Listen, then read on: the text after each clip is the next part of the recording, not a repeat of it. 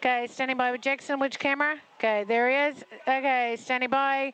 Coming through to camera two, and you're going to have to cue him. I don't have earpiece. And three, two, one. Coming to mic two. Go. Music out. Okay, stand by for a cutaway and music up a little bit. Stand by to take out his mic until we. Oh, know we're carrying on, carrying straight on, carrying straight on. Or could the long lens pick him up? Oh, do you want me to find his location? Whereabouts is your location? Straight down, straight down. Uh, standing by, trying to find your camera. Turn around on you now, coming through. In three, two, one, cue mark. Two minutes to hard hit. Two minutes to hard hit roll. Have I got a camera shot, please? Have I got a camera shot, please? Ben? Hey, standing by, coming to the Warriors graphic next for a read, building into highlights video. Standby music. standby Nick. Stand by. Highlights video next. Highlights video next with audio coming off it. As the Warriors get ready for finals football. Stand by video. 2023. Roll it. Take it.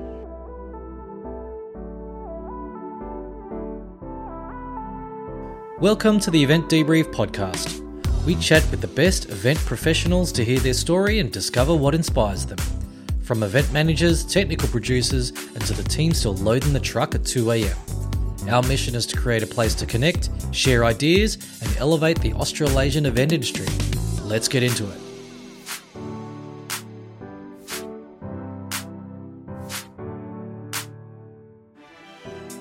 Shall I count you in? Would you like a five, four, three, two, and then we go silent, of course. So Okay, here we go. Wendy A'Bear, welcome to the podcast. It is so awesome to have you on. How are you going? Thank you very much, Polly. I'm fantastic. That's amazing. It's great to hear your voice. We haven't chatted or spent time with each other in such a long time.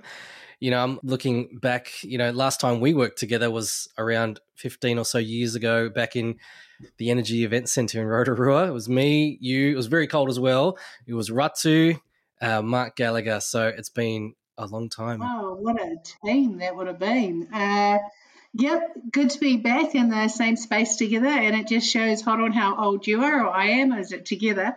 Uh, and congratulations for both of us still being in this industry and doing okay and what we love.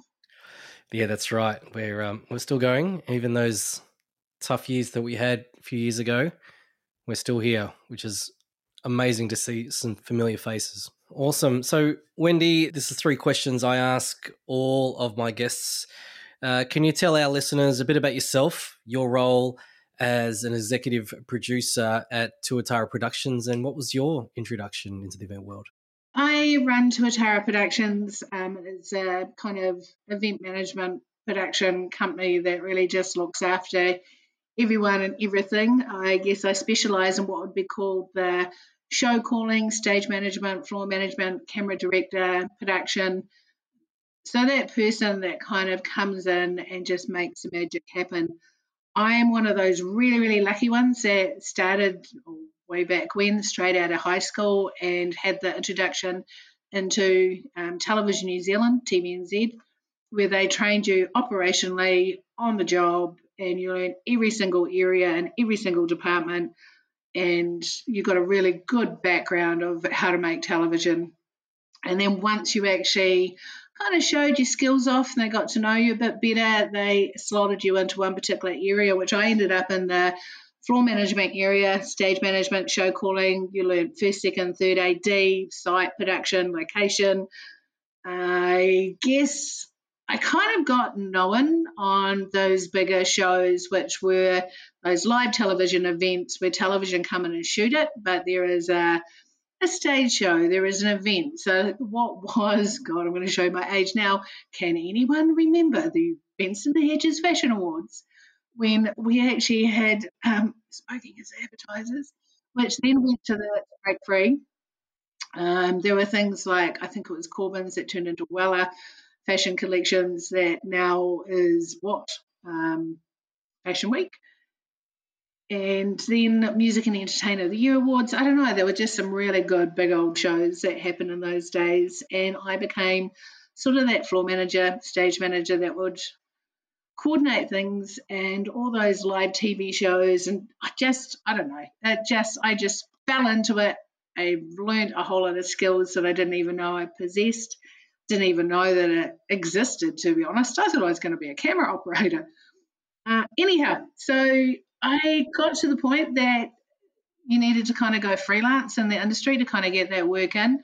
Realized that I was working for everyone else, making them uh, money and their success. And I kind of went, you know what? If I'm fixing everyone else's mistakes, I may as well fix my own and take a risk. I started up Tuatara Productions, ended up getting some amazing clients, which I still have some from way back when, or um, and just yeah, got got myself into the industry without even knowing that I kind of did it. You just put one foot forward and off you go. Tuatara was born. I had a whole lot of corporate clients like your telecoms, which are now, of course, um, Spark, Weller. We used to do the YPS awards, things like Tourism New Zealand. I did the Trends. I do actually was it one of those gigs that we were working on? It was either Trends or it was the Tourism New Zealand Awards. It was actually an award show down there. Yes. A lot of conferences and awards and product launches. I used to do the production, produce, direct. And I kind of got to a point in my life that I realized I was trying to do everything. I was doing it all well, but I needed a, to kind of concentrate on something that I felt was really needed in the in the industry and where there was a hole as such, which was, I guess, in that show calling. We have we have our event managers and our corporates. We have our technical suppliers and our crew, but who is that person that kind of helps bring everything together? Kind of that glue, or do we call it nearly the CRC, where we run everything runs smoothly because that person is in that. Um, so I kind of took on that sort of role a little bit more. Uh, where Tuatara Production sort of segued from trying to provide everything for a client to sort of like I now come in and work very specifically on a particular role within a within an event or a show. That's great. I'd love to talk more about that. You know, the importance of a show caller, which you've done for many many years. You've uh, called uh, football matches across multiple codes, corporate events of national significance, and directed cameras for internationally renowned bands and artists. Can you explain to our listeners what a show caller does? What do they do throughout a live event and the importance of that role? Why is it so critical for the successful delivery of an event? A show caller. A show caller, I guess, is one voice that guides everyone through a show, totally in sync. So everyone is on time, there's really good communication, and there's a collaborative atmosphere where no one is left second guessing or, oh, have I done this right? Or should I be doing that? Where that person leads that team, works with your client or your event manager or whoever's produced that. You're working with, as I said earlier, that technical supplier. Uh, but who is that person helping all of those moving parts and keeping that under control? So on those larger events, I guess yes, you'd call it that show caller role to make sure that everything happens on time, as planned, and as the client kind of envisaged that event. Uh, show callers don't tend to create the event or kind of manage it as such. They'd be more about envisage that you're the delivery of the audience experience. So, mm-hmm. kind of like that conductor again, that one voice that's guiding everyone through. A good show caller can literally just rock up on the day. They get briefed, you ask a whole lot of questions, you read a run sheet, and then you kind of lead that team through that show on comms. However, New Zealand probably has very few of large events where it really is those sort of big one off. So the role can become a little bit more diverse and it kind of blends in between sometimes a stage manager, a floor manager. Sometimes you find yourself as a camera director calling and, and everything. So I've sort of developed my own sort of version of what you would call that show caller role is, and it totally depends on the client, the particular job, where you're really just coming in and asking those first questions. Well, what is actually needed? So then you can work out what role needs to be fulfilled because otherwise there's just a whole lot of names and descriptions that it might not actually, you know, uh, you're left for interpretation. So Yeah. Everyone needs that sort of skill or resource, that expert that they can bring in and go, I need your help.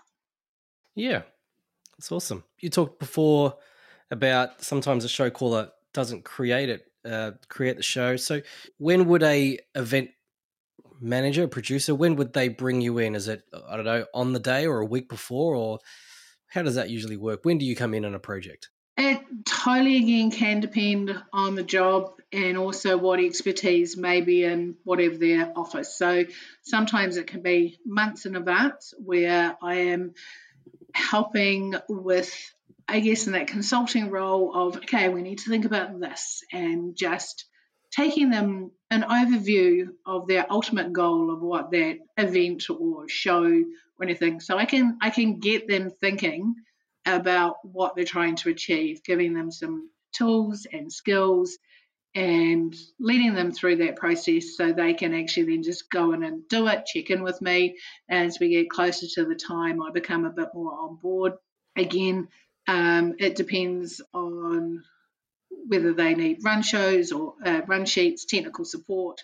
If I nearly took you into maybe let's think about a hands on situation where what's happening on site. So everyone needs to kind of work in harmony and work together as a team towards their ultimate goal. So if you can imagine you have the sound engineer or lighting opera uh, operator, they know how to use the equipment, but how do they use it for this particular show? A presenter just doesn't walk onto a stage. What sort of support may they need, whether that is a PowerPoint presentation or a music sting or a graphic. So yeah, I'm working with the client to actually think about that. And and then also the technology has just changed so much that a client might go, oh, I just want it to look like this, but to deliver that is a huge amount of interpretation of what they need to then talk and tech talk to actually go, well, we're going to deliver it by doing a D3 in disguise or you know, all these different things. And, and they just look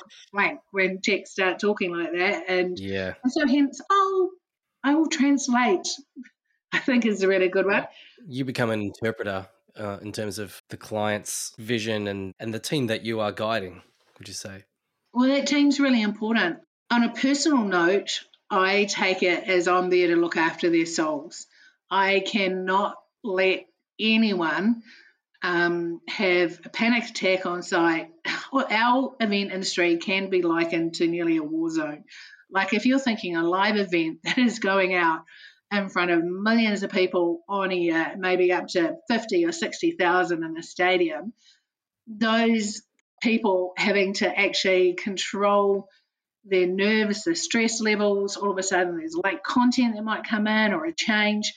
You've got to you've got to think about we are humans and we have to we have to feel safe in an okay place for us to actually operate in. Otherwise our brain will want to shut us down. So I tend to work with each individual on site and think of them. Oh, so what does that person need to be able to do their job. So they might know how to operate their sound desk, but how do they need to operate it for this particular show? When are these cues? Do you have the right music? Um, when do you have to play these music? So you're trying to give people the support, whether it's a run sheet, whether it's a, a mic list, whether all those different little things to ensure that when they are in their seat, in their zone, going through the show that they know that they're okay, I've got their back, they can go with the cues when I tell them, they're not having to make up anything. It is just let's go from A to Z and I will lead you through it. You want to put them in the best possible position for success. Yes, ultimately, that is what you're trying to do.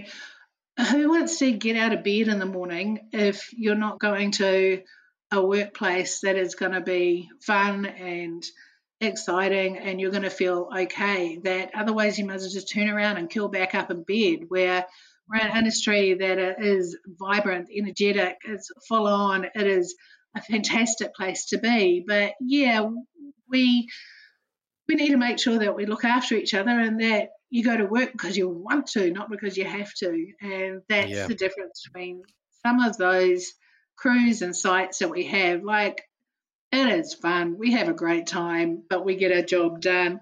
You've got to think about that audience as well. To me, they are a huge part of it because what we are delivering is what they are going to see or hear. So that experience that they get, the show caller kind of controls because you're controlling all of that sort of timing and their experience. So you can always find me probably, um, like if you're talking some of those bigger events, I'm normally at the tech tables.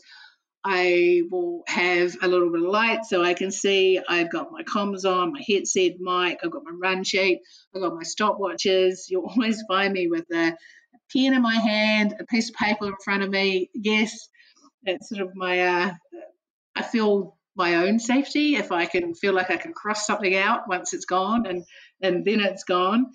I'm that person that will explain what's coming up next. I will give them standbys. I will give them goes. They just know that they can follow my voice and I will lead them to it. So if you looked at, um, I'm trying to think of an example. Let's look at what would be a timed event where there are doors or gates may open at like 5.30 in the evening and then you go to a kickoff at 7.30. So something like our One NZ Mighty Warriors, the All Blacks, even something like boxing, basketball, any televised sort of sport event that is in um, a stadium, you might get, let's say it was from 5.30 to 7, so there's a two-hour schedule in there where we're having to do deliverables like your sponsors commercials, your interviews, your activations, music performance, MC links, you're building up to the game, you're doing team naming, you've got ball kids, you've got hype videos, you might have a multi component in there with a haka there might be teams to field, national anthems. There's all these things that have got like what we call hard hit times that have to happen. So that kickoff has to happen at 7:30 because you've got then international television that are millions of people around the world that are taking that feed at a certain time, and you can't still have cheerleaders on the field while the teams are running out. So that show caller controls all of those sort of timings and and juggles everything. So let's say the MC all of a sudden decided to go, well, actually they won't on my gig because I count them down. But I'm saying hypothetically, uh, the MC decides to run on a little bit longer, or the performers went a little bit under, and so yeah, you're juggling. But then that's why I say like touchwood doesn't happen on my gigs because that is my role to ensure that everything happens when it needs to, that people are fully informed. Uh, communication is totally, totally the key. If something's gone wrong, it means that that person hasn't been communicated in a way that they understood um, what they needed to do. So I take all that sort of stuff quite personally and ensure that uh, I can learn if I from it. If there was a mistake, it was like, oh, okay, I might not have given them the information that they needed. I'll make sure that I do it for better for next time. So you know, it's a it's an industry that is constantly evolving, and as those show callers, you've just got to check everything. You've got to make sure all your contingency plans are in place. You've got to make quick decision making. You've got to keep that team together. I just want to um, take it back a little bit and thinking about the stadium, the hard kickoff, the hard time, hard hit times. Are you looking after? Are you managing? What What are you managing? The what's on the field, what's going out to TV, what the screens in the field, all of that, or some of it, or yeah, okay, we'll say all of it.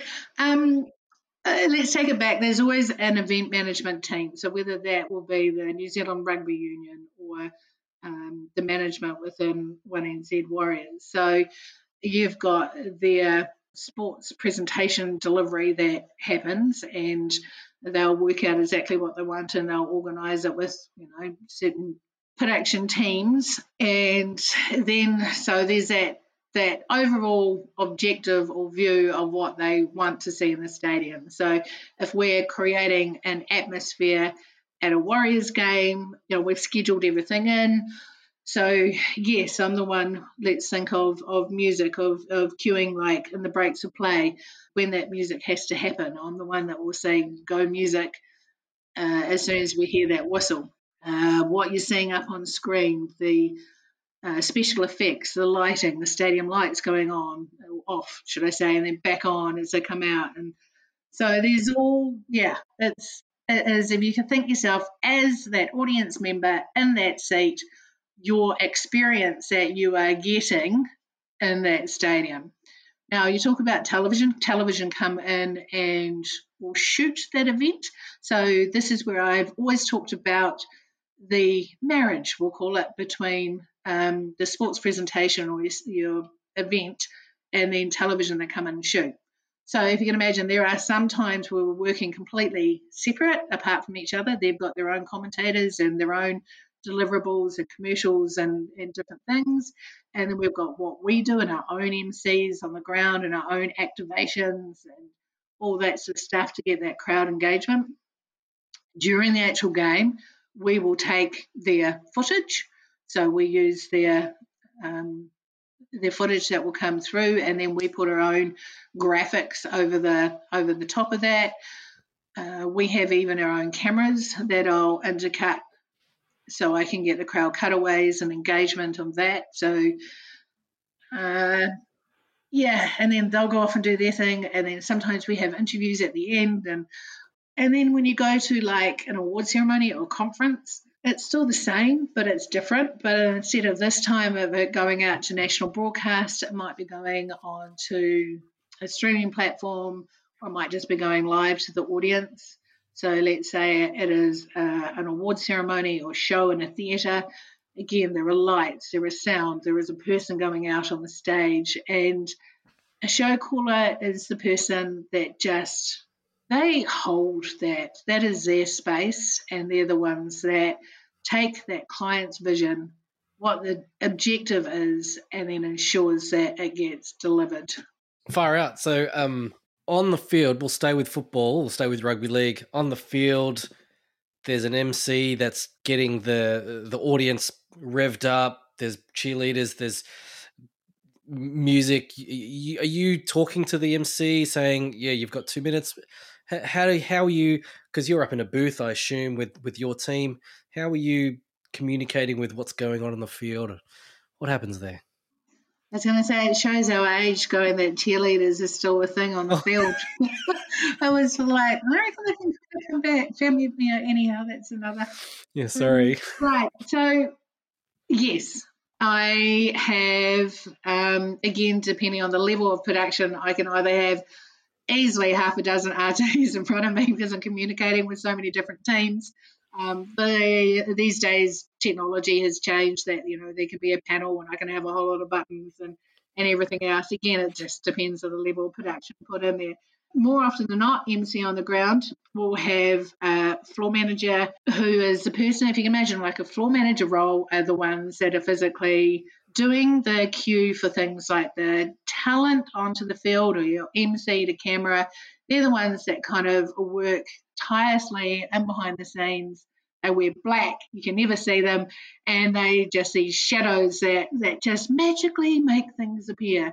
Where, yes, I'm up in that production box and I'll be sitting there with my script going, okay, go, go, go. Again, there'll be standby cues or five minutes to this or get this ready. And so there's a lot of information that is given, but I'll go the go and then they'll wave that on. However, yes, there is always a tends to be a earpiece that the MC will have, so I will talk them through it. So I'll give them a, a cue cut scenario. So um, they're talking as the camera comes to them.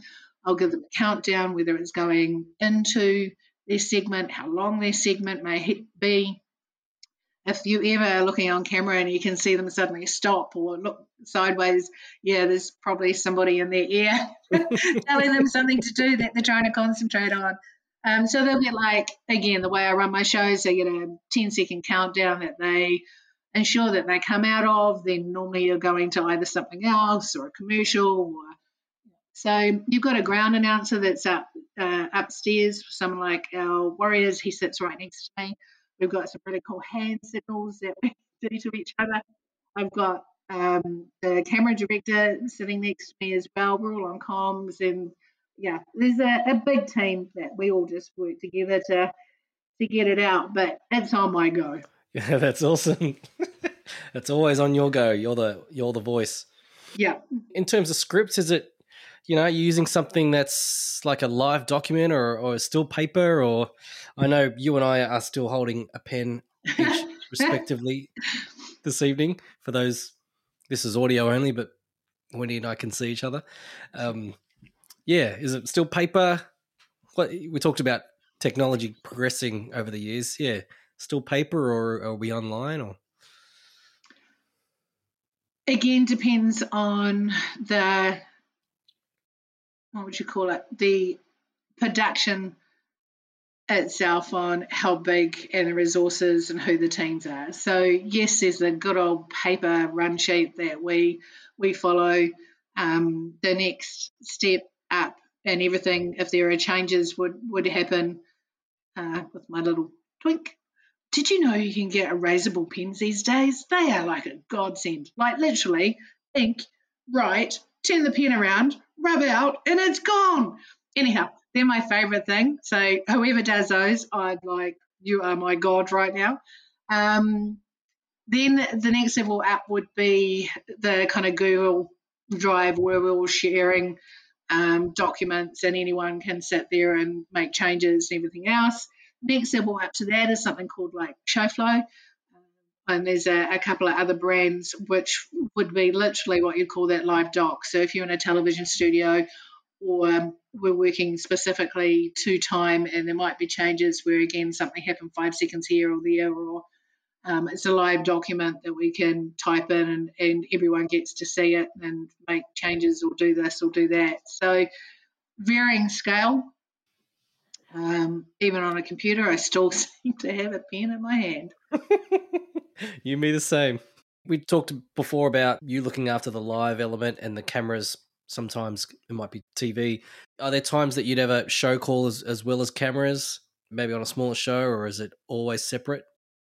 They can come under one role. Um, am I allowed to say I'm a good multitasker? So for, and again, it can depend on the shoot. So um, we're particularly in a television sort of event where the the director will sort of be cutting and calling, and you've got floor managers running around and, and bits and pieces. So there is there is always a team of people doing stuff, and um, and you're just kind of part of that team, but there are roles where you're leading those teams through. So to take all those stress off them. So yeah, I have done uh, gigs where you're cutting cameras and calling shows and chucking on people with talent, trying to read scripts and everything else. Although they do tend to probably traditionally be different, where there is a camera director cutting. Again, let's say um, just trying to think of a really good gig where I can give an example of. Um, yeah, where you're sending a camera feed and someone else is switching, uh, I'm calling, and then there's other times where might be one poor little tech trying to do everything. yeah. uh, something like I do do camera directing though. That uh, what's my one of my gigs uh, that everyone should know? Oh, it's Six60. So that was uh, um, a big stadium live musical event. That obviously there were graphics that were up on screen that were integrated with sort of camera shots as well, and then there were different looks and oh, so that one you could only just sit there and try to keep your head, together on on how much was going on and what the band was doing and tracking them and yeah no that's oh, loved it so cool yeah there's some big gigs. That was the biggest gig in the world at, at one point, wasn't it? Yeah, there was no other gigs happening, and we were there. yeah. Sitting there at whatever time at night with their phone going off, beep, beep, beep, beep. And all of a sudden, we were getting locked down at whatever time the next morning. That, that was the Hamilton was, gig, wasn't it? Yeah, that, uh, where were we? Hamilton, yeah. Hamilton, yeah. Oh, not, not that we don't want to remember, but a reminder for everyone. Yeah, Six60 gig, Hamilton, and everyone had their phones and everyone had the uh, the emergency alert saying we need to go into lockdown. and you're trying to keep your because the band didn't know, did they? They're still playing away. In the meantime, you've got your phone kind of sitting close to you, and you've got this emergency alert going off, and you're trying not to look at it. And then someone over comms was talking and going like, "Guess what? We're in lockdown." It was like, "When? What? what? Am I still cutting? Am I still?" yeah. I've been sitting next to you for how long? yeah, that, that whole COVID thing was just it, it was just weird. It was the longest time that I think I've ever been in my own bed, like because you're so used to touring and being around the place that I um I had to get to know my cats on their first name basis. That was the time that I realized how much my cat slept.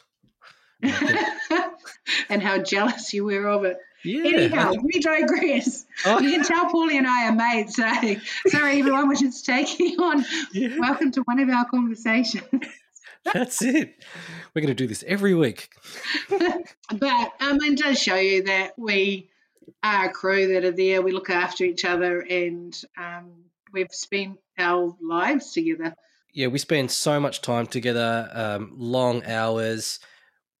We got we have to make this, you know, fun and enjoyable. And I think if we help each other get ourselves in the best position possible for success, you know, every day's better. And and as a like I've been in your role as a show caller and I've been in the seat of a, a technician. It's quite a, a leadership role for a show caller to be able to get as much information as you can from a client and then give that to your team to put them in the best position possible to ultimately succeed as, a, as an event for your client. Because, you know, this is nothing bad, but some of the guys are really good at their job, but their awareness of the entire project is not as wide as yours. So it feels like your role, as much as it is calling, you have a higher, a wider awareness of the show to be able to get what you need from the client and give it to your team for success. I think you need to because um, guitar strings do break, Hmm. which means, um, layman's terms, things can go wrong. And if you have an overall understanding of what you're trying to achieve, then you have the ability to try and make some very quick decisions of, okay, we need to go here now, we need to go there now. Um, uh, history helps also, uh, trying to understand culturally what is going on, uh, looking after your team. Again, I keep going back on emotions, but cognitively, people need to be in an okay space. So your client's been working on this for months, if not years. This is, you know, their livelihoods depend on it. Uh, crew, we're only as good as our last gig. We stuffed this one up. No one would ever want us back again. So Mm. there's always a lot riding on it. Um, you just can't go to black, and if you're on cameras, you can't show the grass. I keep saying. Uh, yeah, but so there's, it's a, it can be pretty stressful. So that's where, again, you've got to understand that you've got to you've got to lead those people through any circumstance and so what what do they need to feel safe and okay what information even how you give that information needs to be clear precise yeah. so it's a, it's a skill. Um, I didn't realize that my personality was perfect. I think for the for the job. You know, how would you explain it? I'm slightly OCD, or I might be slightly ADHD, or I might be slightly something. But they're skills that or attributes that have kind of made me think, well, that hypervigilance and thinking ahead and trying to fix something before it goes wrong is actually a good skill to have because you're going to go, oh, hold on, um, what happens if this happens? Can I put a piece of equipment or staffing or a cue in place so if it happens, then we'll know that it's sorted. Yeah, I remember. You know, I still remember this. You know, working with you. Just you are think you you not me, not everyone. You, Wendy, are thinking three steps ahead of whatever cue you're calling at that point, which you need someone.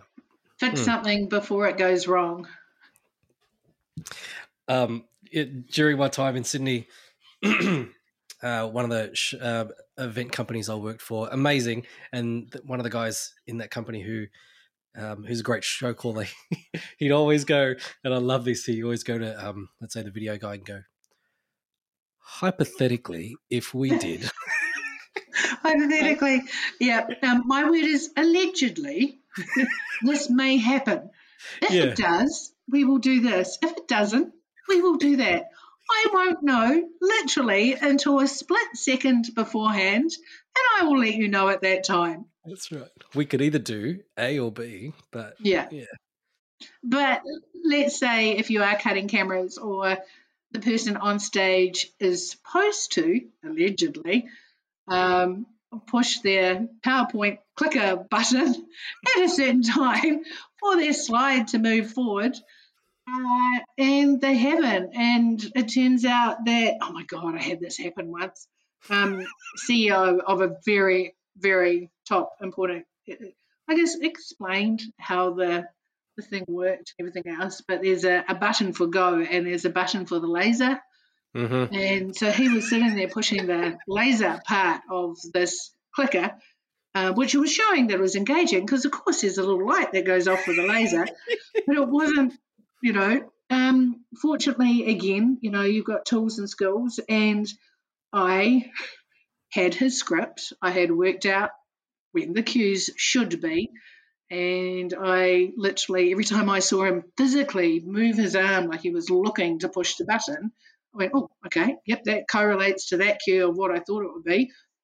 Okay, go PowerPoint. And we Amazing. physically cued the show, show sorry, through without him actually pushing the right button. He, to this day, still has no idea that that's how it did. But again, experienced crew, crew, um, being able to actually go, no, no, we've got this. Uh, we've got, you know, we trust our guts. Use your natural ability and instinct of what's going on, and let's go. So, Yeah. um, That's I awesome. know. That was still one of my magic moments that I'll never forget, and I hope never repeat. I now ultra, ultra, ultra make sure that, that we actually give people cue um, clickers that actually do not have a laser pointer on them. Yeah, or there's those old school ones that have a they have the button, the black button that brings the screen Yeah. to black. Oh, yeah. Nobody needs that. No one should have that option. yeah, no, it's a so yeah, you start learning there's little things like that. That how is an event manager supposed to know any of that sort of stuff? Where if you can kind of go to your crew going, okay, we need to make sure we've got this, this, and this. Um, and so we eliminate a problem before it becomes a problem. With my time as a show caller or an event producer, yeah, we know we've had clients that come to us and they have a, a run sheet and they they kind of they know the big blocks of they go okay well people are going to walk in and we want some music and and and then the CEO will get on stage um, and then there's video and, and, and you know it's your job to piece that all together and what are the bits in between? How do we smoothly go from apparently there's music and then the CEO obviously you know we want to draw people's attention to the stage yeah I, I find that's a really key element of a of a show caller to bring that together the glue the glue for the team but also the glue for the show It's having, if you can imagine, our role is the transition role. So, what is going to happen in that space? So, the lights might have to come down from the audience and go into ballyhoo state, which is when moving lights all happen, as that person walks on. When the lights actually have to come up as the person walks on, then there is a fact that we might have had background music on and that has to fade down and their microphone come up or even a walk-on thing for that person as they're walking out and their microphone coming up then going into let's say we had a, a naming slide up on the screen now it has to go through to their keynote presentation so in that five seconds of the person coming from backstage to on stage there would be several cues that actually have to happen in a technical sense to transition from that state into the next state into them actually delivering their keynote. I believe a lot is also my role is in that rehearsal, um, being able to actually work with the presenter, trying to find out as much information as you can. So, should things not work, like that clicker situation, I was armed and ready to just empower the crew and move forward. So, yep. the difference between having a show caller on site and as part of your team to maybe a situation where if you can imagine, oh, it's just a simple little show, we'll be fine.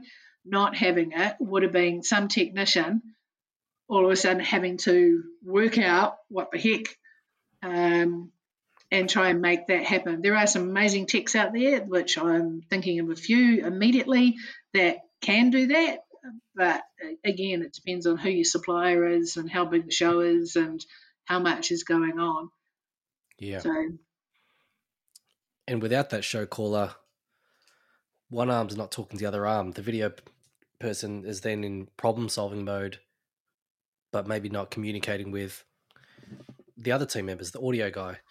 So all of a sudden, there's no single voice.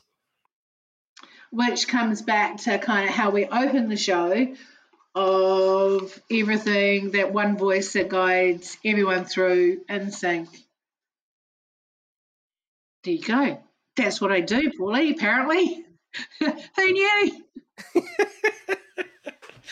I don't know. For me, I just turn up and get to do what I love doing. I forget that it's even a specific job. It's just, I don't know how many gigs I have got, Paulie, where literally the crew or the team have been sitting around kind of going like, putting the show and everything together and going like, oh, oh, we need a Wendy.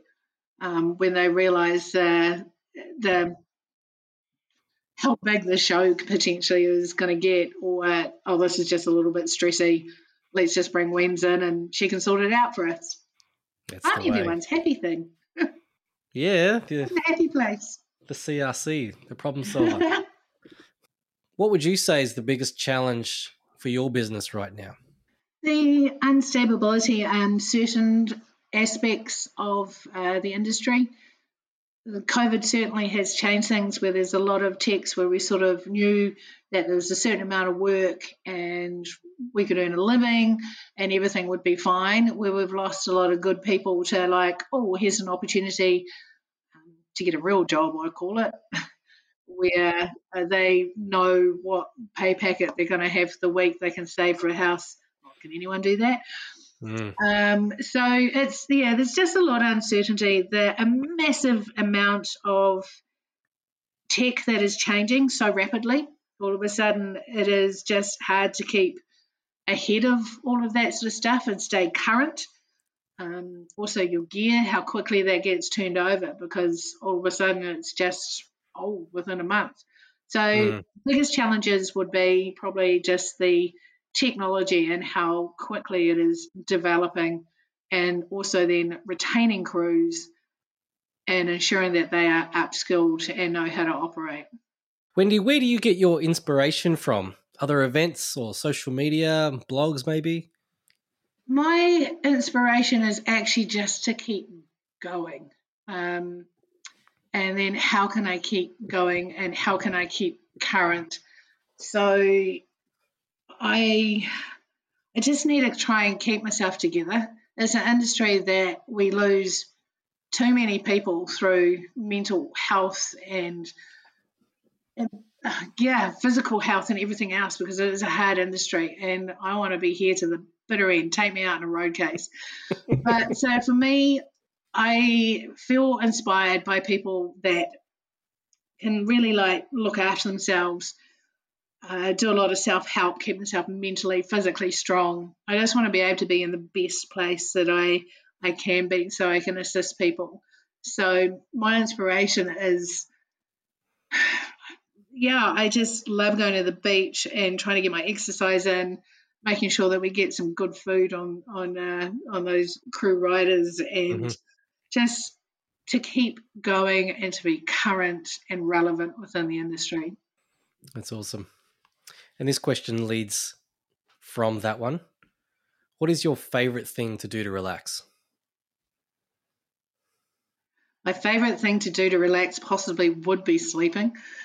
that is just we're always just so time short and long hours. So if I can catch sleep, I will grab sleep. I just uh, and then I think we sort of covered it that I just love to get out and get some fresh air, mm-hmm. go to the beach. Um, I also just love movies and concerts and just living life. I think just everything about us is inspirational and just soak it all in. So whether that's your your friends, your family, or taking a quiet spot uh, to go for a, a, walk down the beach or sleeping. I've mentioned sleeping. I like sleeping.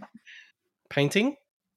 Uh, yeah, I guess I do. Yeah, I forget about that. Again, it just um, just the artistic side of it. So the uh, I love just being able to go to galleries, doing some work myself, um, even hosting classes. I have a small home studio where I just love to get a bunch of people together, just being able to sharing in time, have fun, splash and paint around, and just I think I like just being around good people and my family and my friends and just living life. Life's there to grab and it's oh it's amazing. I love reading fiction, stuff that's like literally not about the world. That you know what I mean? Like So that imagination. Maybe actually that's a really good point, Paulie, as you talk about imagination and inspiring. It's just hmm. really to keep that going in your brain and and it just keeps that excitement because you're just always thinking of new things or seeing new things. And yeah yeah maybe i again it's a question that sort of like i didn't realize that until you actually have to think about it of yeah. uh, what you actually do. But creatively inspired stuff yes. Yeah.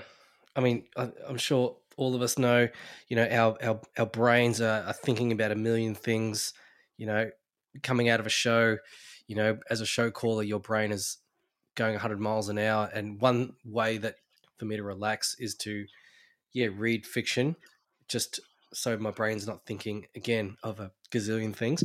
There's one book that I read um, from an author called Neil Gaiman, and it's called American Gods, and it talks about uh, normal. Uh, it talks about the kind of these gods, especially Nordic gods, and the way it describes it, I'm like, okay, I know it's fiction and I can't disagree, but it just takes you on these worlds and it's so yeah. in a different place than, you know, you in the hot seat with literally looking, looking at scripts, thinking about that and thinking about 10 things ahead.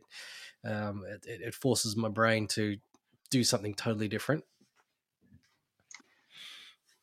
So inspiration really would have to be just being able to stop outputting to everyone else and being able to actually take a moment where you are refreshing yourself mm. and being inspired by things that you get excited about rather than someone telling you a situation you have to be in. You can immerse yourself in yeah. something else. So, yeah. Um, yeah, love love the movies. I love nature. I love being just around my friends and listening to them talk and chatter and my family and um, the creative side of it. I've got a home studio where I just get to do a lot of art, and I think I just, yeah, you switch off, don't you? It's just like, what? I uh, work? What's that? I definitely have to learn how to what I'd call switch on and switch off again. I'll put myself in what would be work mode. If you lived your life in that work mode in this industry, I, it would be mentally and physically, I think, too hard on oneself because you're always in that state mm-hmm. where to be able to take that step away and just slow even your heart rhythm down by, you know, your your walking and the good food and just immersing yourself into a completely different place and space. Staying with these cool vibes and the warm and fuzzies, what event are you most proud of and why? It doesn't have to be the biggest gig you've ever worked on or with the most famous artist, but it could be anything, gig in your hometown or perhaps with an awesome team, but just something that you're most proud of. To pull one out of the hat for you, Paulie, I do love those big one-off events. Like I, I must admit, it was like I, I was born for them. So being able to do those world title fight boxing matches, things like um, uh, Horn and all those Joseph Parker ones, that one that we did here for him in New Zealand where he won his first world title. You know, that was just incredible. Um, the Rugby World Cups, the FIFA World Cups, the Rugby League World Cups, the Sevens, the live TV Six60, being able to do that. Um, and then some of the corporate stuff. If I was talking about things that I'm proud of within the industry, would probably actually be the people that I am surrounded by within that industry. So I look at, oh, you, you're a perfect example. Like when we first met, how many years ago, you, you were just one of the techs on the desk, you know, with us making it all happen. And now look at you, you know, producing and directing and all these great things that you're doing to see where you've come from and what you're doing now and where you're going to go in the future. You know, those are things that I just, I am so proud of the people that are around me and just watching that growth. If there was one particular person, if I had to say that he's not necessarily my hero, but I got to meet him in person, spend the day with him, and it was someone that sort of affected me because of his role that he had at that time was General Norman Schwarzkopf, who um, ran what was it, Desert Storm back in the 90s or something. But he was this man that was in charge of all of these people and all of these lives, and like, how did he keep it all together, and how did he make those decisions? So meeting him and learning a bit about him as a person. You know, was he born like that? Did he get trained like that? His personality. Um, it was, yeah, that was one day that has always probably stuck with me as far as meeting people. I mean, yeah, there's the top gears and there's the, God, who else have we met in our life? You name them. Say a gig and I've probably done it. Come on. Wendy, what is the single most valuable piece of advice you would give someone starting out in this event industry? Have to say the single piece of advice is actually probably about three pieces of advice. Otherwise, I wouldn't windy it, up, would I? Uh, you'd have to work out who you are, what makes you tick, what you're good at, and what you're bad at. So, getting a really good understanding about who you are as a person. So, when you're going into this industry, like we can't find nature, you have to, this industry finds you nearly. So, you'll work out very quickly whether you're drawn to lighting or sound or audio visual or whether you're talent based. So it's really getting a good understanding where you are, where you sit in the world, and so you can position yourself within the industry in the right place. And to remember oh, just to be kind and to remember to be a human because we're only as good as our last gig and we are known by reputation only. So somebody you treated 10 years ago in a certain way is either going to remember that for you and all of a sudden you're back in the same room or they could be your client or you know, so it's it's really to remember just to be to be kind and realize that this is an industry about your your personality. Anyone can plug a piece of equipment in but how you are how you manage yourself on site how you are around other people that is is important, but there are people like me that will lead you through stuff. I, hand on my heart, have got some of my best friends and colleagues that are on certain spectrums that I know have personality difficulties or might be quite shy or can't talk or whatever it may be. But again, when you understand that and you're open with it, then we can put the support systems in place to look after you and get you again just to be able to be the best you can be. One of my best saying is never give in, never give up, and um, just always find a way to make it happen. Awesome.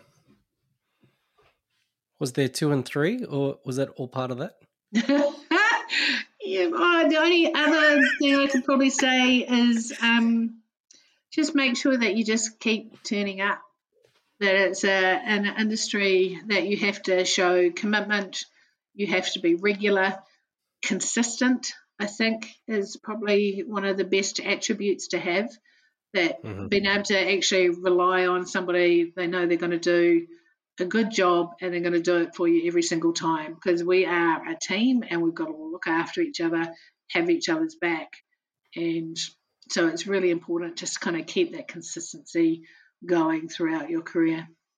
Wendy, who is one person you'd recommend I chat with on the podcast? The one person that you should chat to probably could talk even longer than me. He has so much more stories than I have. Every time that he is on site, you find, find yourself completely transfixed to his conversations because he is just such a character. But I've also never met a more clever man that knows his stuff and has got an amazing company, does amazing work, has worked with the best people in the world, one of the best sound engineers you'll ever, ever get to, to meet and work with would have to be our Chris Tate from College Hill. 100%. Uh, he came into the office uh, yesterday, and I don't think I've seen him for about eight months. And it was just awesome to see him. Yeah, I'll I'll reach out to him again and just I know he has I know he has some amazing stories and yeah, I, I support you. He's an amazing human being and just amazing what he does. And finally, Wendy, where can our listeners find you and your business? Well, I'm the only Wendy A'Bear in the world from what I can work out. So that's a that's a good start. Otherwise, email at wendy at tuataraproductions.co.nz. Ask any of the crew or suppliers around the place that most people know me. And if that is your last question, Paulie, should I count you out? Yeah, go on. Standing by to end the record. Thank you, everyone, for listening. Would you like your last words, Paulie? Yeah, last words from Paulie. And three, two, one, go. Thanks so much for coming onto the podcast, Wendy. To you and all of our wonderful listeners, thanks for listening. And as we always say, we'll see you on the next one. Thanks, Paulie. If you want to hear more from the event debrief, please consider subscribing as well as sharing it with the people you know. It will really help us grow the channel. If you want to get in touch, you can find us on Facebook and simply search for the event debrief feel free to send us a message.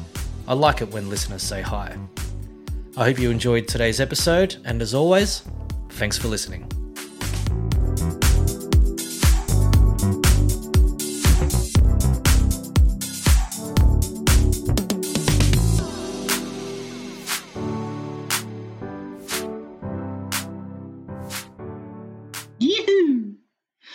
Three, two, one, go to black.